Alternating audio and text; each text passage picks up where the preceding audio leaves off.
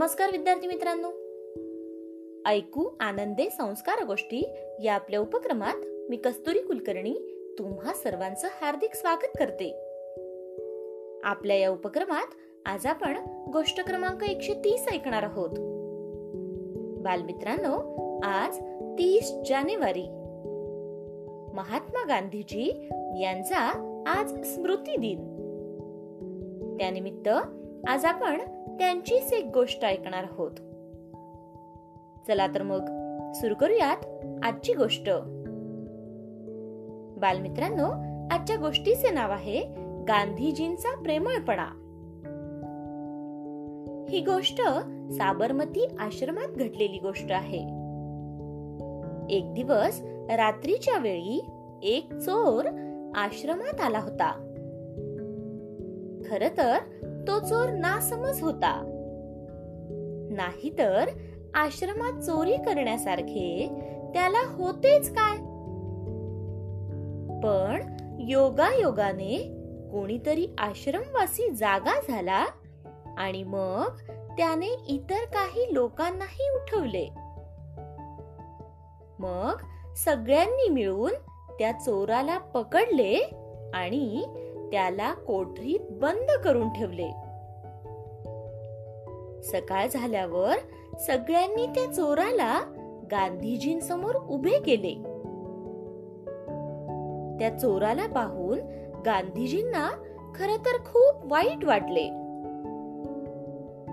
गांधीजींनी त्या चोराकडे नीट निरखून पाहिले तेव्हा तो चोर मान खाली घालून शांत उभा राहिला होता. त्याला वाटत होते की गांधीजी माझ्यावर खूप नाराज आहेत. आणि आता मला पोलिसांच्या हवाली करणार आहेत. पण गांधीजींनी त्याला जो प्रश्न विचारला त्यामुळे सर्वांनाच खूप आश्चर्य वाटले. गांधीजी त्या चोराला म्हणाले बाळा तू नाश्ता केला आहेस का? गांधीजींचा हा प्रश्न ऐकून आश्रमाचे व्यवस्थापक गांधीजींना म्हणाले बापू हा तर चोर आहे. मग याच्या नाश्त्याचा प्रश्नच कुठे येतो? तेव्हा गांधीजींचा चेहरा खूप गंभीर झाला. आणि ते म्हणाले काहीही असले तरी हा देखील एक माणूसच आहे ना? मग जा आणि याला काहीतरी खाऊ घाला.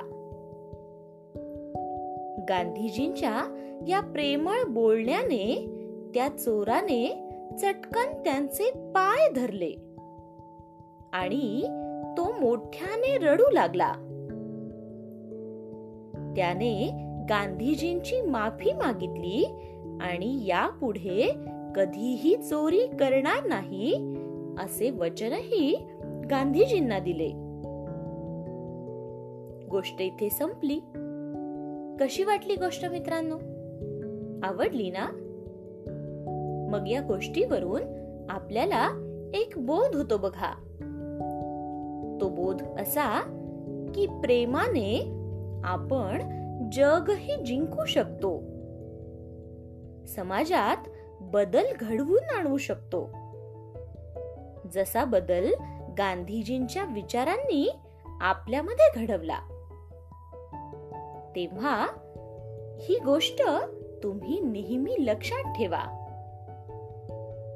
चला तर मग उद्या पुन्हा भेटूयात अशाच एका छानशा गोष्टी सोबत आपल्याच लाडक्या उपक्रमात ज्याचं नाव आहे ऐकू आनंदे संस्कार गोष्टी. तोपर्यंत नमस्कार.